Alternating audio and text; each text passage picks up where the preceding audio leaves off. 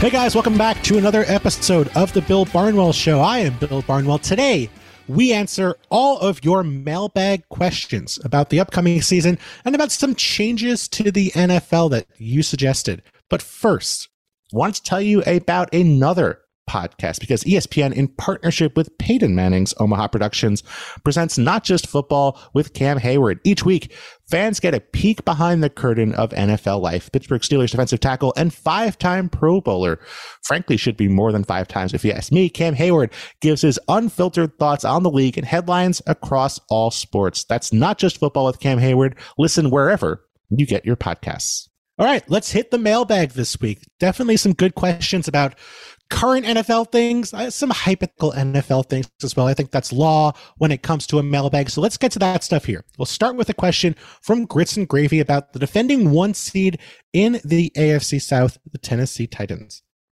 Grits and Gravy asked, if the Titans are bad this year, the obvious move is to jettison the expensive veterans like Ryan Tannehill, Derrick Henry, and Taylor Lewan and rebuild with Malik Willis. But what if they're really good again? Is it worth it to run it back in 2023 on the last year of those contracts, or is it San Francisco 2.0?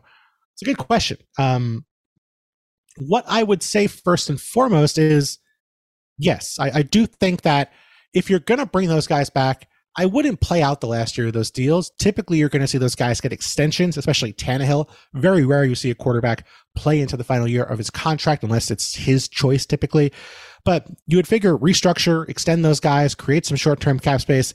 I, I, I have to admit, I don't think teams are inclined to make it as far as it sounds like Tennessee would in this example and rebuild. Um, you know, Tennessee would be the one seed in the AFC this past year. If they're a, a, top three team in the AFC again this year, if they make a reasonable playoff run, I think they'll run it back. But I think in the big picture, the tough part for me, as someone who's frankly been wrong and doubted Tennessee more often than I should have the last couple years, is that yes, they've done a great job. Jon Robinson has finding guys like Derrick Henry, Harold Landry, Kristian Fulton, Jeffery Simmons. Jeffery Simmons was a first round pick, but coming off of an injury.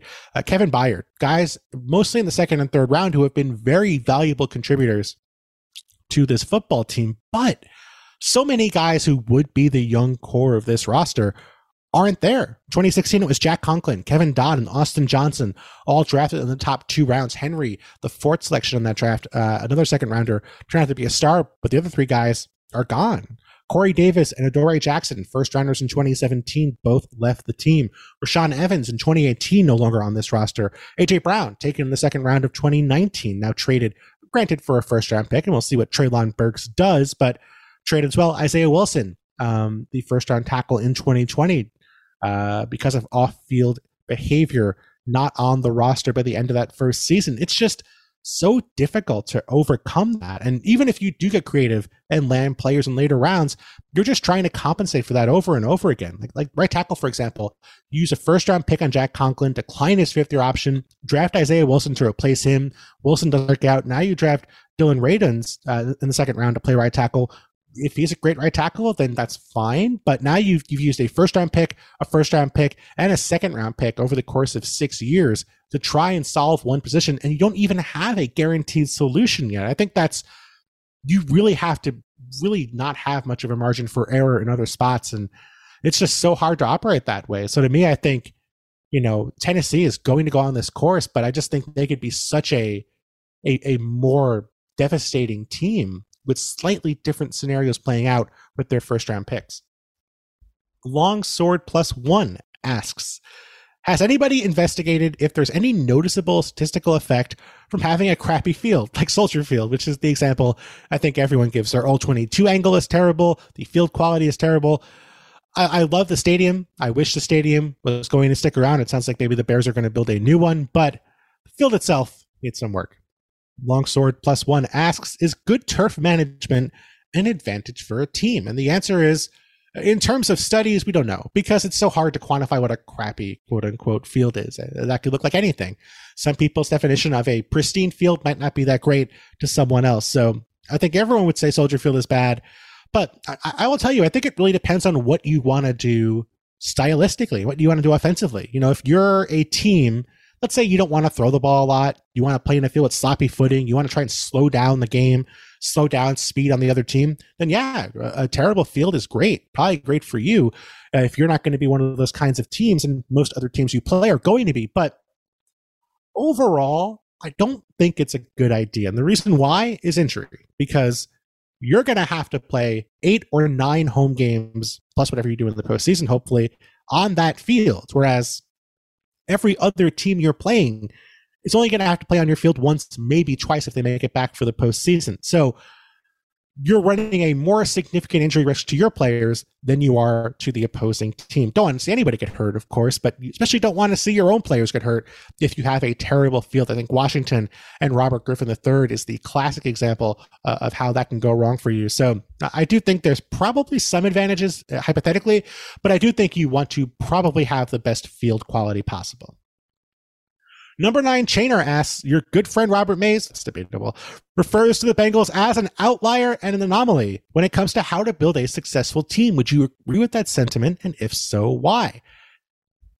On the offensive side of the ball, no. They drafted a couple really talented wide receivers. They drafted a quarterback with the first overall pick, used a first round pick on a left tackle, filled in the other spots on the roster it worked out great. Now, obviously, it's not going to work out as well for other teams. So it worked out for the Bengals, but hey, that's pretty straightforward as far as what teams do. On the defensive side of the ball, though, that is a very different situation. And I think it is an outlier and an anomaly because we don't see many teams build the core of their defense through free agency and have it work. I mean, teams try to pull it off, but when you look at my free agent grades in the past, so many of them are C plus C, C minus, D plus, and I'd always get asked why, and the answer is signing guys in free agency is usually a bad idea. It usually doesn't work out for you. You know, obviously some moves do work out, and the Bengals certainly have a number of those, but typically that's a bad way to build a football team. But the Bengals have made it work. They're probably going to start six guys uh, in week one, who they signed in free agency on the defensive side of the ball, plus BJ Hill, who they added in a trade with the Giants. And last year they had Larry Ogunjobi, who was another free agent as well. So I think the Bengals have made this work at least for one year. We've seen other teams pull this off in the past or try to pull it off in the past. The Jets and the Giants uh, were teams recently, maybe in the last decade or so, where they went out and signed a ton of defensive free agents and had it work for a season. And then in year two, it kind of went south. And I think for the Bengals, our, our, question now is what happens in year two? I, I hope it does work out. Really exciting football team. And I think it's always cool to see teams do things in a different way. I think teams emulating the Rams and trading draft picks for players has been fun. I don't know that I love all the moves, but a fun thing for the league. And certainly, I think if teams see, hey, the Bengals did this, we should follow in the Bengals' footsteps. That's also going to be good for the league and good for the players because teams will spend more money in free agency. Well, whoop de damn do is the name of this person on Twitter. That's a great Twitter handle, I guess. He has a question, or they have a question, I'm not going to assume gender, about the play calling with the New England Patriots. Quote unquote, what is going on with the play calling in New England? Is Belichick really going to let some combination of Matt Patricia and Joe Judge call plays, or is this just some practical joke?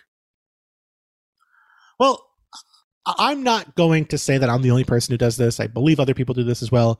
But if you've ever watched an NFL game, chances are you said to yourself, man, that last play call was terrible. I could do better than that. I could call plays better than this NFL coach.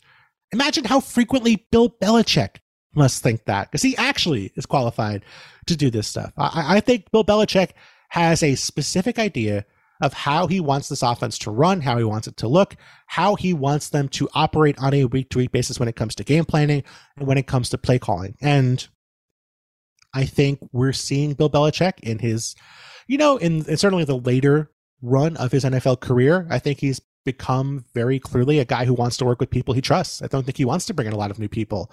Um, you know, we've seen him bring in members of his family to help run the defense, former players to take over on the defensive side of the ball. Um, you know, Nick Saban, one of his best friends or one of his coaching friends, certainly is a guy who likes to bring in a lot of people from outside of Alabama to try and work with them to try and modernize and improve Alabama's offense. Belichick's kind of making his room smaller and, sort of relying on voices he trusts. So I'm not surprised he has Joe Judge and Matt Patricia in the room there. But is it a good idea? Mm, I think we'll see. I mean, certainly, if you talk to NFL coaches, there are some people who think the offensive play caller has to be someone who is a genius. They have to be perfect at all times. And there are coaches who say, I'm not sure if I'm a good play caller, and, and maybe I'm better off handing that duty off to somebody else. So I, I, think there's a range of different opinions about what the right thing to do with your offensive play caller is. And, and I think that as long as there's smart game planning and, and smart week to week decision making, and there's a good sense organizationally of how they want to run that offense, I think it's going to be fine. I don't think it's going to be as big of a concern maybe as people are making it out to be. But uh, I'll ask you guys, and you guys can let me know what you think. What I would wonder is if if you're a coach, and and I've heard this from many coaches, that the idea that if you're an offensive coach, you have to know defense inside and out. You don't know what to attack unless you know defenses inside and out. Well, nobody knows defenses inside and out better than Bill Belichick. So I think if Bill Belichick was going to take a year, probably I think he'd have to take a year off or a year to just focus on offense and say, I'm going to be the offensive coordinator from this point forward. I'm going to turn over the defense to Jerod Mayo or you know my sons and let them do that. I'm strictly an offensive guy now. Would he be a top five offensive coordinator? I think I think he'd be okay at it immediately, probably pretty good immediately, and then be great at it within a year. Obviously, you need to have, you know, the right personality. Can't make Mac Jones into Tom Brady, but I do think the offense would look uh, pretty coherent. I don't think they make a lot of mental mistakes, and I think there'd be a pretty decent job of week to week game planning. And so I think Bill Belichick would be good at that, but don't know that he's going to be doing that necessarily with the Patriots in their current situation. Dallas Bammer has a question about a cowboy and a guy who was missing from my top 25 breakout candidates list, which is up at ESPN now. It's Micah Parsons, and he says, I noticed Micah Parsons was left out of your 25 breakout candidates list. Seems to fit squarely in the Pro Bowl to stardom category. Was that a conscious omission because he already achieved stardom year one? The answer is yes. Micah Parsons was a first team All Pro, let alone a Pro Bowler, a first team All Pro, won Defensive Rookie of the Year, was second in the Defensive Player of the Year balloting, was a superstar at two different positions. To me, I think it's obvious that Micah Parsons is already that sort of player. I think if you're talking about someone like AJ Terrell, where he doesn't have that, that sense of notoriety necessarily, to me, he's a superstar, but I could see people saying, oh, why didn't you have him on, on this team, not knowing that I already see him as a superstar? I think everybody thinks Micah Parsons is already a superstar. So no issue there for me. I think he does not should not be on the list because he's already considered to be that tier of player. Nashman92 asks a very big question. Get ready, sit down for a minute. We have a lot to talk about here. They ask, so this is the 20th anniversary of the great realignment with Houston joining the NFL. If you could make any adjustments to the current alignment, what would they be? And they say you could move the Ravens to the AFC East, the Dolphins to the AFC South, Indy to the AFC North, et cetera, et cetera. Well, I think I have a bigger vision for what the NFL could be. I mean, obviously, yes. If you've paid attention to the NFL, it's absurd that Dallas is in the NFC East when they play in Texas. The Dolphins are in the AFC East instead of the South when the other two teams in the in Florida are in their respective Southern divisions. Now, of course, if you move Dallas to the West, Jerry Jones is going to sue. Same thing with the Dolphins, although Stephen Ross not really uh, in position to do anything to the NFL right now.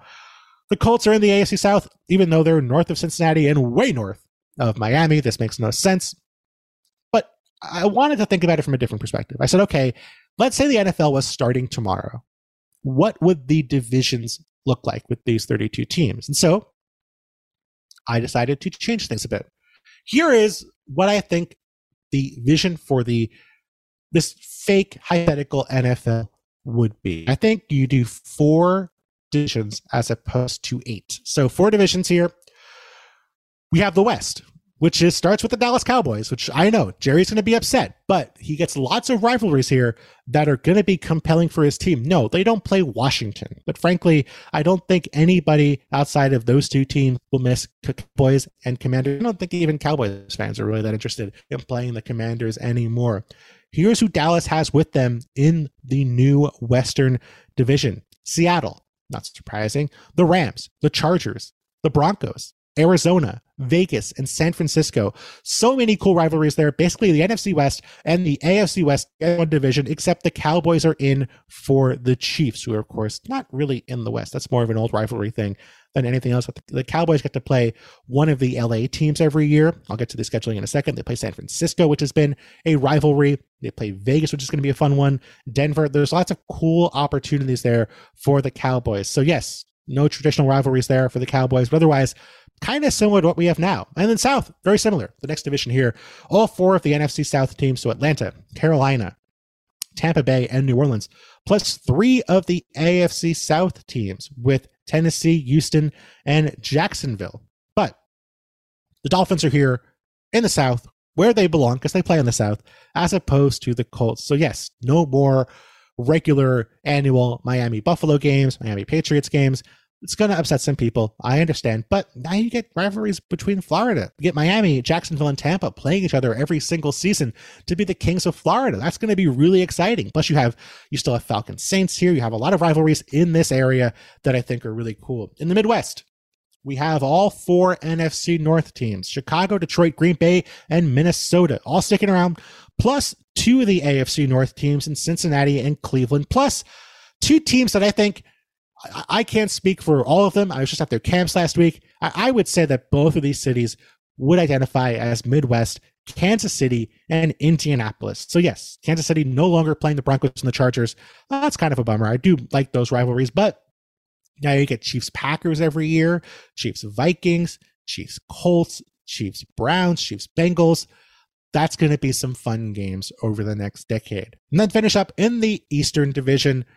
You have the three teams from the AFC East who are left: the Bills, the Jet, the Jets, and the Patriots. Sorry, I couldn't think of the Patriots second. Bills, Jets, Patriots. Three NFC East teams in the Giants, the Eagles, and the Washington Commanders. Plus, logically fitting in geographically, you have the Ravens from Baltimore and the Pittsburgh Steelers. So you still keep that Steelers uh, Ravens rivalry. Plus, then you get all kinds of Pittsburgh Philadelphia every year. You get Baltimore Washington in the same division. You still have, of course, Giants, Jets, Bills all up there. You get the Patriots against everybody. I think this makes sense. And it's never going to happen realistically. But you could make this work with a 17 game schedule. Play seven games against own division, eight against one of the other divisions. So every year the divisions rotate. So you, the other eight teams from, uh, if you're the East, you play the North one year, the South one year, the West the third year. And then you play two games against the other teams who finish at the same place in the standings as you did in the other two divisions that are left over. So if you're the seventh place team in the East, you might play the entire uh, the entire North, and then the last place team in the South, and the last place team, sorry, seventh place team in the South, seventh place team in the West as well. So, will this ever happen? Absolutely not. Is it, a, I think, a better layout for the NFL? Yes. But again, not going to happen. Wendell Ferreira asks If you were the GM of an expansion team, how would you build the team? Which positions would you prioritize in the draft and expensive free agency? Which ones would you go after in the expansion draft and cheap free agency? How would you build the coaching staff? Well, this is a tough one. And, and there, I don't think there's any sort of prototype for how you'd want to do anything. I think it's more about sort of what's available to you when you initially take over. I mean, I might prefer an offensive coach in a vacuum, but if the offensive coach is Adam Gase and the defensive coach is available is, I don't know, Mike Tomlin, I'd rather hire Mike Tomlin than Adam Gase. So I think you'd make that choice. Passing is going to be more efficient than running, we know, but the Ravens are a very analytically inclined team and they've made their team work with Lamar Jackson as their quarterback, who's best as a, a dual threat player. So they run the ball more than, you know, the analytics might say it would, you'd want to do in a vacuum. So I think from the coaching side, from the broader strategy side, I think you have to work with what you have available and then be willing to adapt uh, and change as the years go on. The Patriots are a great example of how they've changed their their defensive structure, they've changed their style offensively to account for what's cheapest and what's available on the market. I mean, the Patriots, you know, they running same concepts but very different in their personnel when they had Wes Welker and Randy Moss and Dante Stallworth on the field as opposed to the Gronk teams from several years later. Now, there's some stuff you want to do. Obviously, uh, I'm pretty inclined to say you want to amass as many draft picks as possible. You want to trade down, not just for the sake of trading down, but you want to trade down if you can. And the expansion draft is basically a lot of late round picks. So I think you want to try and look at players entering their prime and hope you land on useful guys as opposed to spending on veterans who are injury prone or guys who, you know, are on the back end of their careers. You still want to get some of those guys on your roster, but those are guys you can sign in free agency to kind of build a a tone and a culture to your roster. Those guys don't have to be the highest paid players on your football team, but the most important starters on your football team. And I think ideally, and again, this depends on who's available, but the reward in terms of surplus value for landing a quarterback, a left tackle, a wide receiver, a cornerback, and an edge rusher so significant on rookie deals that I think ideally that's where you want to use your picks. Again, you don't want to take a quarterback who you don't think is any good just because the value might be there if it works out. But I do think if there's guys at those positions you think you're confident in, that's where you want to try and target because if you hit on a running back in the first round and you're paying that running back $5 million a year, well, the market's only going to give that guy 12, 13, 14, 15 million dollars a year maximum. So you're only really making 10 million dollars a year in surplus value for what might be a great pick, but if it's a quarterback, that's 35 million dollars a year. If it's a left tackle, it's it's 15 million a year in surplus. If it's a wide receiver, it's 20 million a year in surplus. You get the idea. So you want to try and get the most value out of those picks by going after the players at the most important positions. Mark Bullock, who does an excellent Substack, writing about the Washington Commanders, asks, as a as a Brit, which NFL owner would be best suited to buy Manchester United from the Glazers? I need some hope. Manchester United, if you're not a soccer fan or a football fan, they've gotten off to a rough start. It's been a rough decade for them. Uh, it has not been a well run franchise for a decade now. Most recently, getting blown out to start the year twice by two middling to two underwhelming teams uh, in the English Premier League just looking like they are uh, a shambles of a football club. And the Glazers, who own those Tampa Bay Buccaneers, also have purchased Manchester United. They have been very unpopular. They've put the team, saddled the team with debt, refused to invest in their, their stadium, Old Trafford, and also taken money out of the franchise to line their own pockets, which is great for the Buccaneers, not so great for Manchester United. So whoever should buy Manchester United. I think just has to be rich. And I think the Waltons, who just bought the Broncos, could come to mind. I, I admittedly, Stan Kroenke, who's wealthy, has not necessarily been the best thing for Arsenal, the owner of the Los Angeles Rams. I would say David Tepper in Carolina, just because I think he would at least approach the transfer market logically, which is something Manchester United has not done in recent years. Chris Benson asks, What is the worst record you could imagine for a team making the playoffs? Is a 7 10 NFC wildcard or NFC East, AFC South winner possible?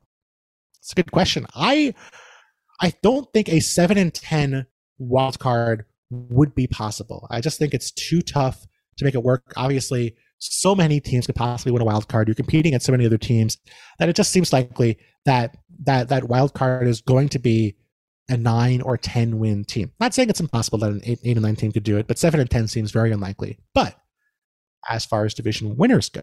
That is very different because it is very possible that a 7 and 10 division winner could happen. I again, is it a guarantee? No, probably not. But that extra game for the 17th game comes outside of your division. So there's a good chance that you're going to be playing a team that's better than you if you're stuck in the worst division in football. So there's a chance that all four teams would lose that game. And we've seen seven and nine teams win their division. So I don't think it's out of the question whatsoever that a 7 and 10 team would win their division. Now, I will say this much. I know that Chris pointed out the NFC East or the AFC South. I just want to say I don't know that we're all that good of judges of which divisions are likely to be good or bad heading into an NFL season. Now, yes, I think the NFC West is going to be better than the NFC East, and I'd be surprised if that were not the case. But think about last year. You would have heard probably the best divisions in football were the NFC West and the AFC North. And the NFC West was great.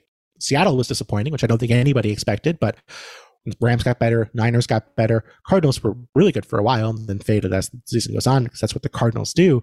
But AFC North had three teams make it to the postseason in 2020, 2020, and all three of those teams then missed the postseason in 2021. The Bengals, the fourth team in that division in 2020, I think seven games back of everyone else, they made it to the playoffs and nearly won the Super Bowl. So I think we overestimate our knowledge of how these things go in advance. John Hauser asked a kind of similar question that I also wanted to get to. What is the more likely AFC West results? Now, this is maybe the best division of football as we head into 2022. Is the more likely result that all four teams make the playoffs or only one team makes it? And I haven't run any modeling or anything, but I do think I'm pretty confident that the math would say only one of the four teams makes it. Now, the best case scenario, if you were going to try and construct a universe where all four teams make it to the postseason, would be that they all go three and three in the division because it's going to be tough for you to make the playoffs if you go 0 and 6 inside your division or 1 and 5. Now, if that happens, they all have to go 7 and 4 outside of the AFC West to get in. If you assume it's going to take 10 wins as a wild card team to make it in. Now, that's not impossible, but it is kind of difficult uh, just in terms of getting everything right. The odds that you're going to be, you know, so inconsistent within your own division, but then so much better outside of it, tough to buy. And I will say this during the 16 game era from 2002 to 2020, I did go back and look at this. This was back when there were six playoff teams. There was no season or no division where if there had been seven playoff teams instead of six, one division would have sent four teams to the postseason. Plenty of three teamers. I think one year where the AFC South came close, I think the Texans were seventh, or sorry, were eighth in the conference when seven would have made it. But I do think that that is pretty unlikely to happen. So I think it's it would be more likely we'd see one team in the AFC West as opposed to four. Cliff Clinton says if you hypothetically had to hurt a Bears fan's feelings Heading into the new season, what facts and predictions would you highlight? I would just show them the Bears roster on ESPN.com. Pseudo Nick asks, Does Mike McCarthy survive the season? Not as a human. God, that's dark, he says. Uh, apparently, Kyle Shanahan asking this question under a pseudonym when it comes to nihilist football opinions, but as the head coach of Los Vaqueros. And that is a good question about Mike McCarthy. Not a good question. I don't want Mike McCarthy to pass away. I want to make that clear. Um, what I will say about Mike McCarthy is that I think we are a little too aggressive when it comes to the idea of having him move on. Look at Mike McCarthy's background. Look at Jerry Jones's background. This is the same guy, Jerry Jones, who stuck with Mike, stuck with Mike McCarthy, stuck with Jason Garrett for a decade. And it wasn't like it was a good decade. They won two postseason games over that stretch. It was a lot of eight and eight, a lot of nine and seven, a lot of seven and nine from Jason Garrett. Jerry Jones stuck with Jason Garrett for a decade of football before moving on. When I'd say after about year three, Cowboys fans were ready for things to change. The Cowboys were 12 and 5 last year. They weren't bad last season. They were bad the year before, but I think most people would write that off Dak Prescott getting hurt. They are probably, if not the favorite, certainly comfortably in, in the race with the Eagles to win the NFC East this year. And yes, you never want to say anything's impossible. I, I don't think I think if Jerry Jones has the opportunity to hire someone who happened to come available, if there were a prominent coach who say retired from their their team last year and they happen to be available, would Jerry Jones go out and hire that guy during the offseason? Yeah, I think that's totally within the realm of possibility next year. But I think it would take something really, really drastic. Like I think it would take a one and seven start from the Cowboys for Jerry Jones to fire Mike McCarthy.